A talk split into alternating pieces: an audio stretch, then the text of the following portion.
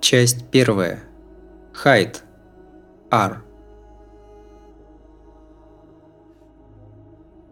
Не мне говорить, но это было самое лучшее и самое худшее из возвращений в общество. Прошу. Все, сегодня тебе можно выходить. Матасан только это и заявила, после чего удалилась, мол, занята до скорого. Уф, не слишком ли все просто? Я думал, еще навалится всякого, но клиника все по-быстрому трясла. Как будто я им заемного кота вернул. Слушай, доктор, мне, может, и не стоит это говорить, но не слишком ли все просто? Еще час до выписки. Я заскочил на прощание в исповедальню Айболита и решил понудеть. Так это и хорошо. Томасан тоже по-своему с вами обходительно. Просто она добра к тем, кто в непрочном положении. Ой, что это за очевидное вранье? Я за тебя больше волнуюсь, док. Ты слишком плохо знаешь женщин. Если это была доброта к слабому, то Мамата не сумела ее выразить. Может, она сама одержимая? Ну ладно, про Тому-сан продолжим при случае.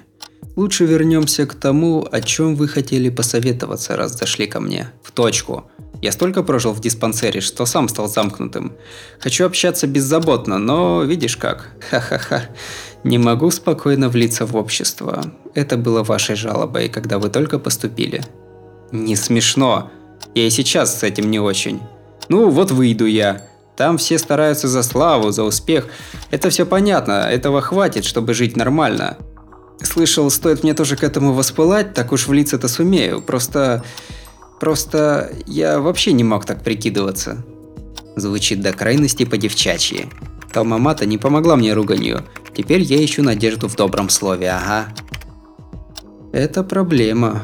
Вам ведь теперь придется именно так прикидываться.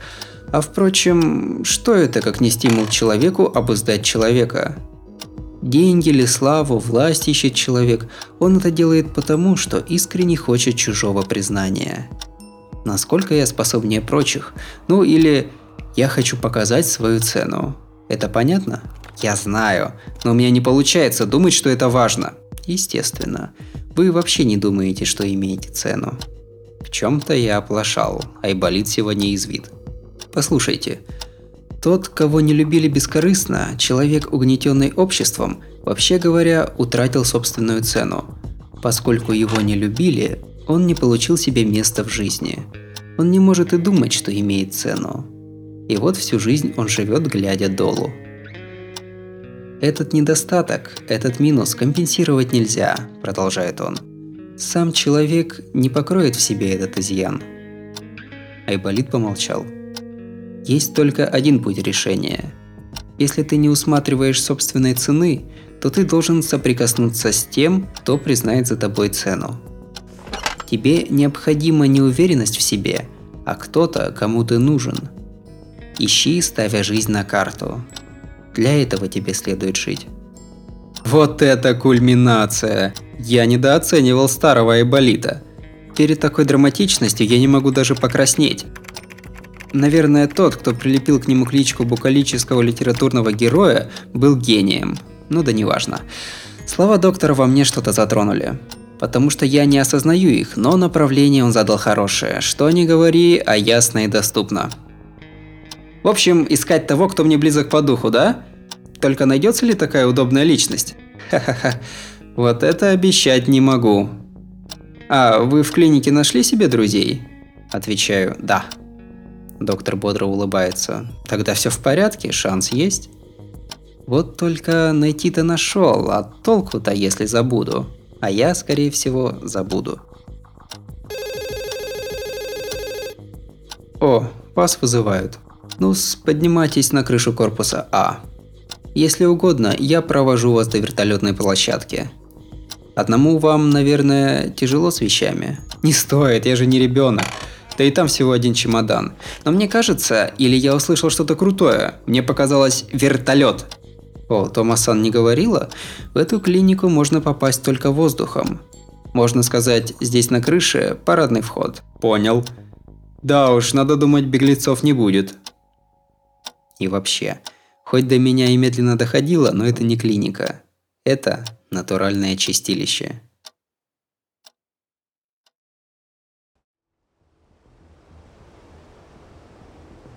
Больные синдромом А не могут переехать в другую префектуру. Опасные персоны находятся под строгим контролем, наблюдением, направлением государства. Так что меня сразу после выписки отправили в старое пепелище в город Сикура в префектуре С. Вертушкой, потом на машине, и того трехчасовой путь. Я думала, мне нацепят какую-нибудь повязку на глаза, но ничего такого, нормально прокатили. Как малолетнего хулигана на учете. Хоть довезли меня спешно, и всего за три часа я был уже в родном гнездышке, я ощущал реальность и тех корпусов изоляторов. То есть для меня было реальностью, когда до другого мира при желании можно добраться за пару часов. Поскольку родственники отказываются вас принять, объясняет мне бесцветным тоном стриженный под ежика человек в черном костюме и черных очках, который сидит рядом. Вы направляетесь в учреждение. Мы уничтожим ваши водительские права. Завтра принесите документы о регистрации и страховке в указанную инстанцию. Правительство предлагало зараженным синдромом А, а также пострадавшим от таковых, места жительства. Что-то наподобие муниципальных квартир. Одну увидавшую виды муниципальную многоэтажную общагу для пострадавших и низкооплачиваемых переоборудовали под наши нужды. Хотя какие наши? Из реабилитировавшихся был я один – может, потом и въедет еще сколько-нибудь человек. Но в основе своей это как был, так и остался дом для обделенного обществом братства. Квартплата – четырехзначная сумма, в 10 раз дешевле обычного, на удивление любой домохозяйки. Для лишенных возможности трудоустроиться переносчиков полагается также муниципальное довольствие на питание. Еще бонусом соседи полагается ежик-мединспектор – который ведет расследование, когда случается что-то неприятное. Ну, с дальнейшую процедуру я передам заведующему. Раз в день в 9 утра или в 6 вечера, пожалуйста, звоните на этот номер. Не упомянув самого важного, что будет, если не позвонить, Ёжик ушел. Я бормочу и так, поправляю в руке чемодан и поднимаю взгляд на развалившееся здание – Бетонно-металлическая шестиэтажка, окошки вдавлены внутрь, по расположению которых похоже, что на каждом этаже 8 квартир.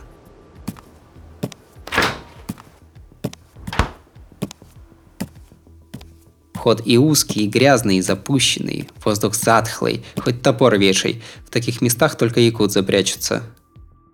А что, сойдет.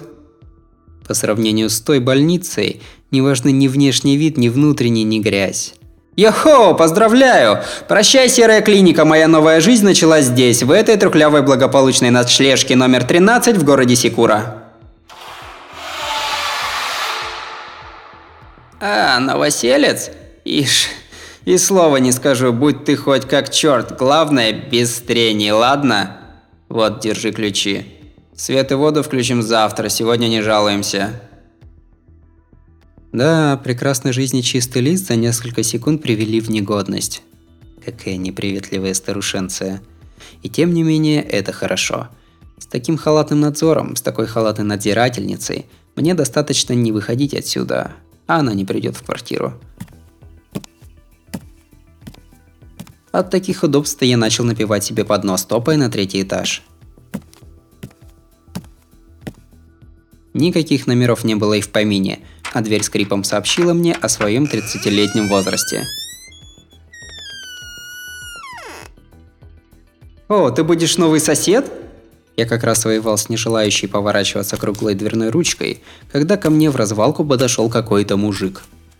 Удивительно радушный для такого места. Он мог бы жить на острове Парадис. Откровенно в косметике, лет 30. Мужик, не носи эту богамку, она тебе слишком идет. Надо же, наконец-то я при соседе. Я не Дима, а ты? Привет, я Исидзуя. Пишется как Сёдзай, читается Арика.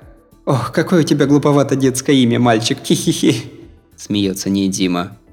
Позже выяснится, насколько глупее его собственное имя, но это другая история. Рад познакомиться. Если что-то нужно, я спрошу?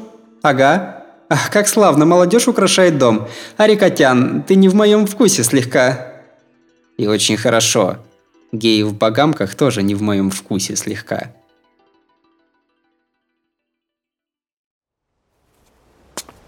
Месяц пролетел, а я даже не заметил. Иду за бытовыми покупками. Изыскание в окрестности здания, полная свобода после поисков работы.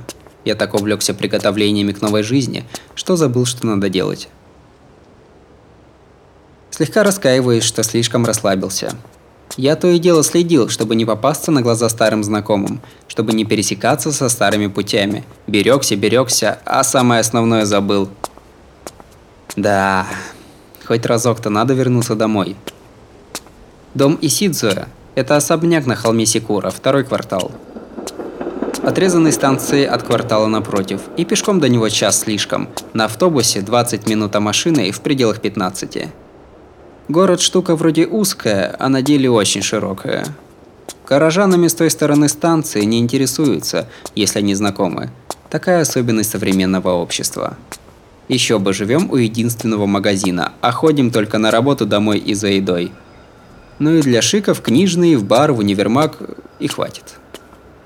Так что возвращаться в хозяйство Исидзу у меня причин не было. Но хоть раз надо размять ноги, а то потом пожалею. Скрытый темной ночью, я иду пешком на холм Сикура. Холм не просто название. Здесь выстроен вечно сонный жилой район, и ровно в 0 часов все уже спят. Топаю под хилыми дорожными фонарями. М -м, здесь Кидзаки, Исимори, Яманаси и Сицуэ. То ли у всех тут бессонница, то ли что, но свет везде горит. Только особняк Исидзуэ утопает в темени. Никакой взаимовыручки. Тфу, заперто. Вот блин, и очевидно ведь, если чуть подумать. Раз уж добрался, неохота уходить не солоно хлебавшая, да и пусто тут. Обхожу сзади, протягиваю руку к кухонному окну. Открывается сразу. Негаданная удача. А то еще окна бить, всех соседей напрягать. Конечно, я не против поздороваться с набежавшими людьми, но нетрудно представить, как они отреагируют на выписавшегося меня. И так непривычно с одной рукой жить, неохота еще и стрессом обзаводиться. «Ну, привет, домик!» Захожу в дом, пустовавший с момента происшествия. «Хм? Надо же, все прибрано. Здесь же вроде было море крови. Подготовили и рассчитывают продать, когда шумиха уляжется. Тогда и в моей комнате будет прибрано. Иду на второй этаж.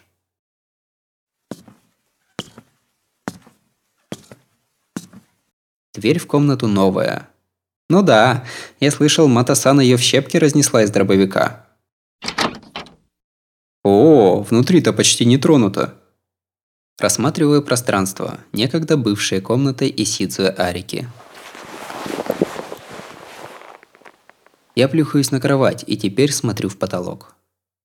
О, вижу следы от пуль. Строители, не расслабляемся! Такое задорого не продашь.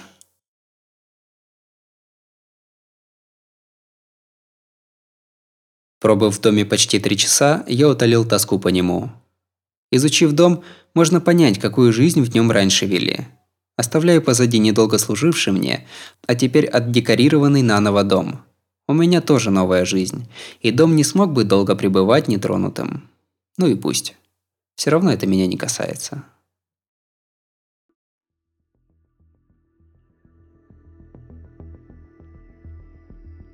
Прошло уже два месяца, непривычная жизнь утряслась.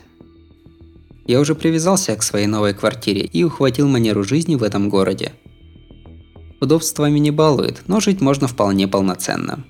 То есть остается еще одна проблема. В изоляторе Исидзуя Арика по собственной инициативе испытывал протезы рук, но ни один не подошел, и он остался одноруким.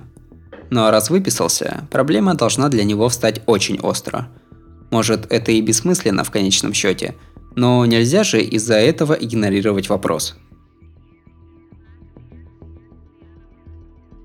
Для начала, заглянув к соседнему медработнику и указав условия для протеза, я неспешно возвращаюсь домой. Как тут в заржавевшем почтовом ящике обнаруживается какая-то сомнительная почта. Что-то не отправителя, ничего. Большой конверт накрепко заклеенный, и сам конверт сравнительно дорогой, толстый, чтобы отправлять наличные. Озадаченный, я возвращаюсь к себе.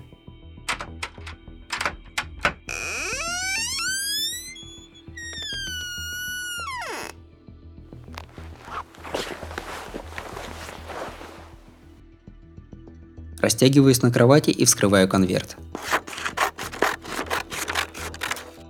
Появляется нездоровая доза 10 тысяч йеновых банкнот. Больше радости, непривычность ощущений. Стараясь ни о чем не думать, я одной рукой считаю пачку. 80 штук. Больше моей годовой зарплаты. К черту выбрасывать рано, ведь это того, я занимал у нее Димытян. О, скорбь. После больницы денег у меня, естественно, не было. Трагедия о порождении нищеты. Как порой приходится терпеть столь очевидный корень бед. Хотя нести это в полицию тоже проблемно. Ладно бы можно было такое оставить в памяти, но оставлять в записях не могу. В моей жизни наступит крах. Пока что можно с полмесяца последить за развитием событий. На том дело и кончилось. Так как это решительно какая-то ошибка, я присмотрю за деньгами – если начнется буча, просто верну. Ведь и когда подбираешь потерянную вещь, через полгода она принадлежит тебе. Э, или через год. Или не вся сумма. Но это уже мелочи. Потому что на следующий месяц, в этот раз затолканный прямо под почтовый ящик, на меня свалился такой же конверт.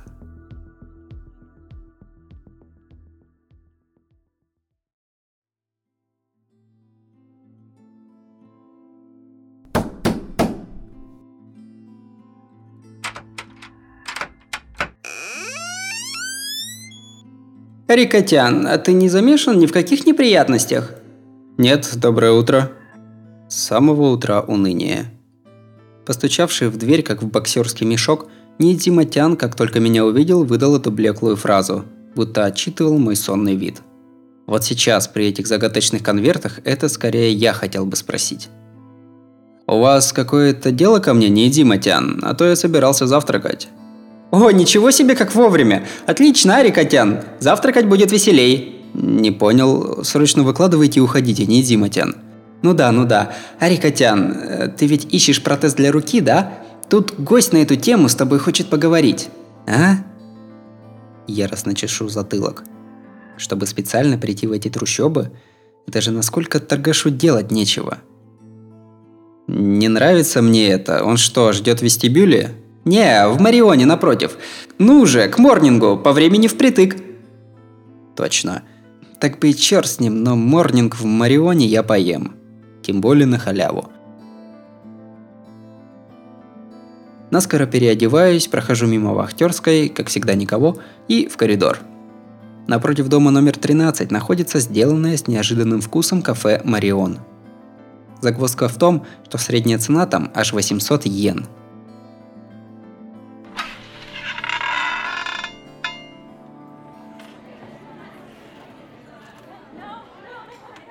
«Добро пожаловать!» – приглашает меня щеголеватый хозяин кафе. Я захожу. Торговец обнаруживается сразу же. Из непривычных в это время лиц был только он. «Э, «Здравствуйте, я Исидзуэ. Это вы продаете протез с руки?» «Да, меня зовут Ямада. Доброе утро, Исидзуэ-кун». Пол мужской. Возраст под 40. Ничего не бросается в глаза. Непримечательный джентльмен – я прошу себе morning set и усаживаюсь напротив него. Так что, вы из какой-то клиники? Я заказывал протезы месяц назад. Все должны были прийти чуть позже. Нет, я не из клиники. Я по другому делу прохожу, так сказать. Услышал, что вы ищете качественный протез. Ух, ну да, еще бы ни Диматян не вел себя подозрительно. Этот джентльмен сам-то не в меру подозрительный. Ну, слушаю. Давай уже, рассказывай. Я готов отвечать «нет», но этот джентльмен у меня заплатит за уже заказанный морнинг сет. Его речь миновала предел подозрительной и стала немного смешной. Вкратце, в окрестностях Секуры живет ребенок-владелец уникальных протезов рук и ног. И, возможно, его искусственная рука подойдет и Сидзуэ-сан. Так-то.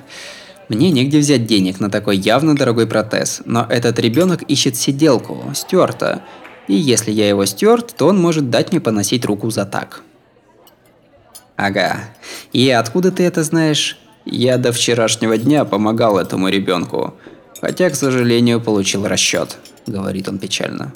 В смысле, уволен? Хе. Не буду спрашивать за что, но зачем мне об этом рассказывать? Просто обычно на увольнение обижаются. Дело вот в чем. Я, конечно, мог бы просто забыть, но все-таки жалко дитя. Хотя бы замену хочу найти. Мучит совесть. Джентльмен изложил сущность работы Стюарта и зарплату. Достоверность ладно, но за такую работу 200 тысяч в месяц – это неплохо. А тот момент, что я уж точно не встречу старых знакомых, вообще восхитителен. Вопрос. Почему я? С такими, как я, и заговаривать-то странно, тебе не кажется? Тот ребенок такой же, как вы. Одержимый. А, вон как. Тогда понятно, разумно обратиться ко мне. Кто же по своему желанию захочет присматривать за переносчиком? А не буянит? И пальцем не двинет. Я гарантирую вашу безопасность. Вы сами только увидите его, сразу все поймете. Мне становится еще любопытнее. Расспрашиваю, неспешно подъедаю morning set, да еще кружку чая попросил. В общем, мне захотелось хотя бы посмотреть на место работы. В деньгах я не нуждался, но найти сразу и работу, и протез вообще было нереально. А ребенок живет в окрестностях Секура, да в придачу на частной земле. Явно жутко богатая девочка. Обещаю сходить к ней хоть завтра и поднимаясь. Спасибо. Тогда позволю себе один совет опытного человека. Джентльмен улыбается, молитвенно складывает руки. Ребенок очень любит людей и не жалуется ни на какую грубость, ни на какое плохое обращение. Но имейте в виду, как бы вы с ним ни были близки, ни за что не говорите ему одного. Холодок по позвоночнику. Этот любезный и обыденный человек неприятно вздергивает уголки рта, улыбаясь как дьявол. Никогда, ни при каких обстоятельствах не предлагай ребенку выйти наружу. Как только скажешь что-то в этом духе, он воспримет тебя как безвозвратного, полноценного врага.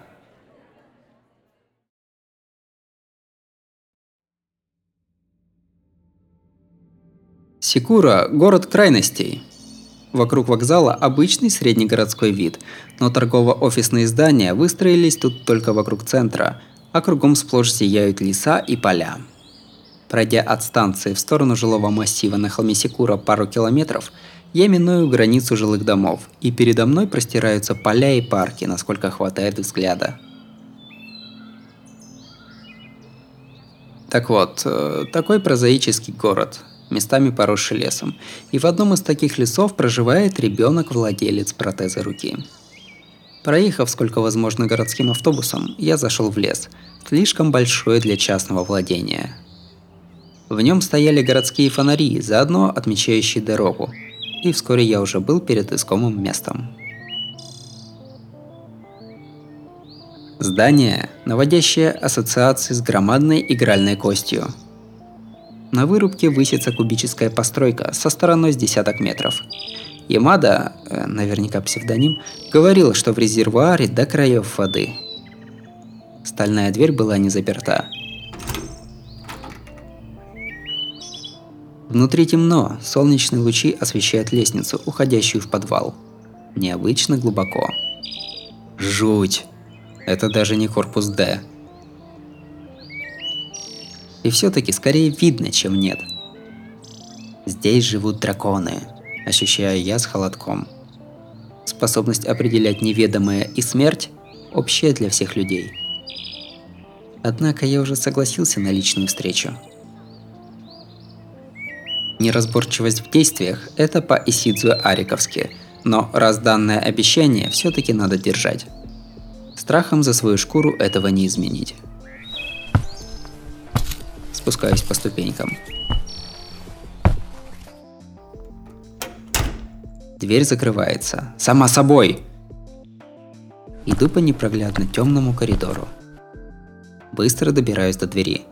На ощупь обнаруживаю объект, похожий на ручку двери. Поворачиваю.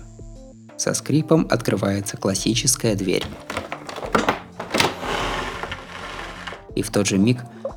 А Смотрю наверх. Впервые в жизни я ощутил то, что называется судьба. Тоже мне мечтательная девица. Да, теперь у меня нет права подшучивать над Айболитом. Эта комната была древней. Как будто из западного замка взяли и вынули ложкой темноватую и безлюдную комнатушку. Пол в шахматную клетку. Кирпичные стены. Дорогая обстановка. Наваленная в углу комнаты гора всякой ерунды. Никакой ереси вроде электроламп, зато потолок весь стеклянный, да еще и в виде аквариума. Солнце освещает подземную комнату, покачивая лучами в воде. Здравствуйте, вы Исидзу Арика? Со стороны кровати с балдахином в центре комнаты доносится голос. Мурашки неуемно бегают по спине. На секунду чуть не забылась, кто я. Но, взяв себя в руки, я направляюсь к кровати. Мне хотелось увидеть, ясно увидеть, кто обладатель такого невозможного для этого мира прекрасного голоса. О, можно вы там остановитесь? Ух, и правда однорукий. Все как говорили. За метр от кровати я останавливаюсь. За вуалью, стекающей с балдахина, утопающая в постели фигура. Фигура! О, какая миленькая! Что это? Кто это? Как это? Такие люди вообще бывают? Я уже навидался обворожительных красавиц, но такую красотку, чтобы не хватало слов, еще не встречал. И вообще, бывает же фэнтези в этом мире? Ау, вы ведь Исидзуя Арика-сан? Черноволосая девушка смотрит на меня с беспокойством. У меня сейчас мозг расплавится. Итак, глубоко в перине утопает девушка где-то 14 лет. Редкостные светло-серые глаза, волосы чернее некуда. Такая, какую нам никогда не доведется носить, похожая на платье-пижама, наводящая на мысли об очень ценной кукле. Ненормально маленькое тело добавляет излишнюю ассоциацию с куклой. Ох, ё. На этом моя разбушевавшаяся мысль застыла. Это не маленькое тело. Это недостаточное. Нет. Вообще нет. У этой прекрасной куклы нет ни рук, ни ног. Я наконец понимаю, почему сиделка. Совершенство. Это полностью выбило почву у меня из-под ног. Кто вообще может подумать вынести подобное существо на улицу? Девочка и ее комната целостны. Девушка бесконечностей. Лес, куда не забредают люди. Подземелье под аквариумом. Так идеально отгороженный мирок. В хорошем смысле. Это восхитительно. Теперь понятно. Надо было и мне так. Сидзуэ-сан. А, вот что. Сначала протез, да? Подождите немного. Что-то вдруг испортилось настроение. Только что был на столе. Девочка сама может максимум поднимать голову. Я невольно осматриваюсь. Под софой свернулся похожий на добермана черный пес со скучающим видом. Даже когда я вошел, он без интереса продолжал дремать. Комната вдруг потемнела. Подняв голову, замечаю в аквариуме некую рыбу, вроде акулы, которая и заслонила солнце. Даже не знаю, с чего начать задумываться. Потолок же стеклянный, да? И 10-метровый слой воды там есть. Вода очень прозрачная, в такой точно может выжить рыба? И вообще, почему акула-то? Вот тебе и на. Похоже, подходящий протез руки спит. Так сделки не получится. Черноволосая девушка с сожалением отводит взгляд. Стоп, стоп, милочка, вы слишком впечатляете. Уважающий себя мужик без разговоров бросился бы ее обнимать, а может душить, потому что нельзя и так далее. Нет, я возьмусь, просто надо за тобой ухаживать, да? А подробностей не надо? Не, берусь, работа простая. На самом деле мне и сейчас страшно. Псы, акулы. Эта комната неправильная. Но красота этой девушки наверняка включает в себя и этот страх. Понятно. Спасибо, Исицуэ-сан. Ты уже наверняка в курсе, но я Карё Кайя. Что ж, рад знакомству. Надеюсь, оно будет долгим. Третий раз за день по спине пробежал разряд. Девочка доверчиво и ослепительно улыбалась, произнося формальное приветствие. Очень обидно, что нельзя пожать ей руку. Однако, что это было? Мне показалось, или я услышал «Рад?» Стоп, так ты парень! Надувательство! Ну, я думал, что для 14 лет сверху как-то недоразвито, но, блин, снизу-то снизу вон висит чертова мелюзга! Ха-ха-ха, нехорошо, Исидзуэ-сан, наниматься сиделкой с задней мыслью. Черный чертенок невинно улыбается. Его лицо, что ни говори, было настолько непобедимо очаровательным. Я даже дышал чаще, когда переодевал его. Был полдень второго дня с тех пор, как я стал стюартом. Мне так между делом бросили. Мне жарко. Исидзуэ-сан, переодень меня. Вот так намекает, я думаю, ох, что сейчас будет, а тут... Между прочим, это что, китайское платье? Ты такое носишь как пижаму? Укоризненным взглядом протестую, мол, и не жалко? Просто халат так выглядит. Шелк всего лишь для комфорта. Кстати, если я что-то один раз надену, то второй раз уже нет. Серьезно? Карё Кайе совершенно пассивен. Ни вот настолько не двигается. Черт, я опять краснею, хотя очень этого не хочу. Когда я его раздевал, голова кружилась от ощущения аморальности. Раздевать красавицу без рук и ног. Уже зная, что не делай она не сможет помешать, девушка не противится, просто глотая стыд, терпит бесцеремонного чужака. Похожее на игру с куклой чувство вины трясло мои пальцы, расстегивающие пуговицы. Обнажившееся тело было настолько молочным, деликатным, что мне стало неловко своего тела, и я почти уже впал в беспамятство от осознания, что здесь и сейчас превращусь в преступника, как вдруг заметил предмет в промежности. Каково мне было, кто-нибудь может понять? Никто? Ну да, наверное.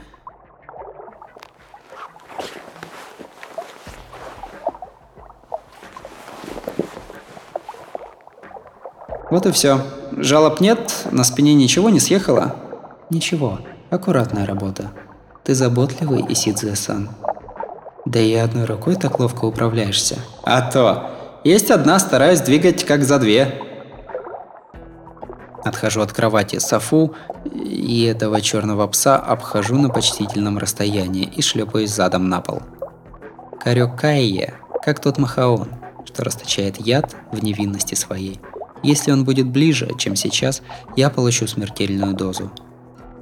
К такому нужно постепенно вырабатывать сопротивляемость и закалку.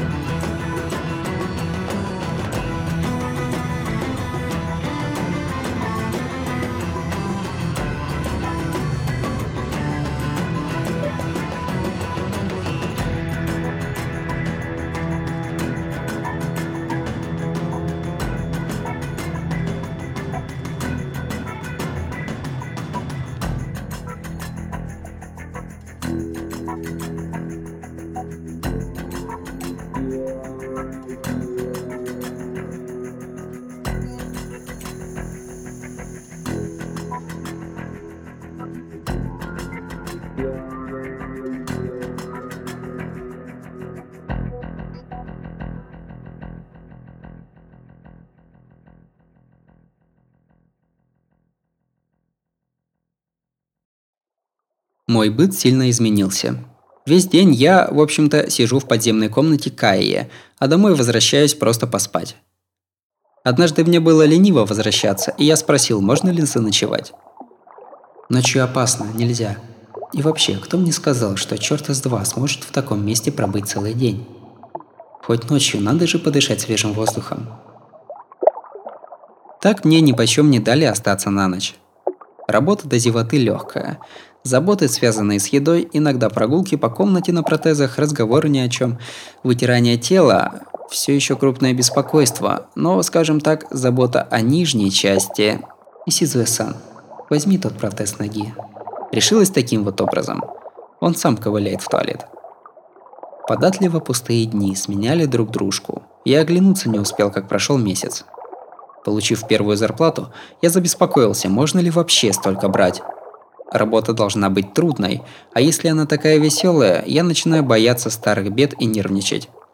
Баланс начал рушиться. Я и сам не заметил. Мое ранее беззаботное одиночество в квартире начало вызывать уныние.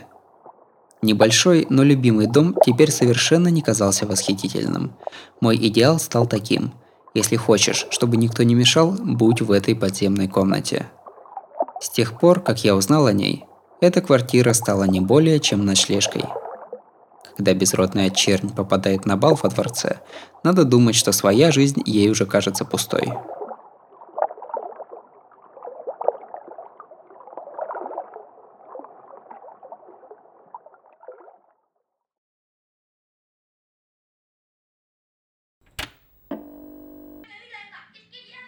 Включаю телевизор и под потоком неинтересных новостей лежу в постели, вспоминая сегодняшнюю подземную комнату.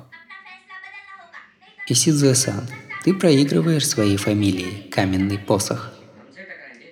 Напрягает. Он что, серьезно? Кем он вообще себя считает? Думаю я иногда, всерьез ненавидя этого испорченного мальчишку. Ну а как еще, когда я так о нем забочусь и словом, и делом, а он вообще не волнуется, что я подумаю? Я думал, ты более жестокий. Что? Ты же добрый, заботишься обо мне. Хоть я и неполноценный, а все равно чувствую себя как человек. Вот ты какой. То есть ему нравится холодное отношение? Мазохист фигов. Но я вижу силу, которой у меня нет, в том, как Кайе вообще не беспокоится, если с ним обращаются как с вещью. В том, как он ведет себя достойно, не зацикливаясь на любых чужих словах. И зачем стараться быть рядом с тем, кем не стал, кем восхищен? Хе. Наверное, ждешь, что хоть капля перепадет и тебе. Ничего необычного. Черт, это как ходьба по канату. Когда нарушается баланс, нужно хладнокровно выправить. Если дернешься обратно, упадешь. Все нормально, аккуратно вернусь на место – и то, что я хочу и дальше заботиться о нем, насколько возможно, и то, что у меня не выходит из головы подземная комната, просто временное отравление. Так же, как и с балансиром. Пройдет месяц, и жар должен снизиться.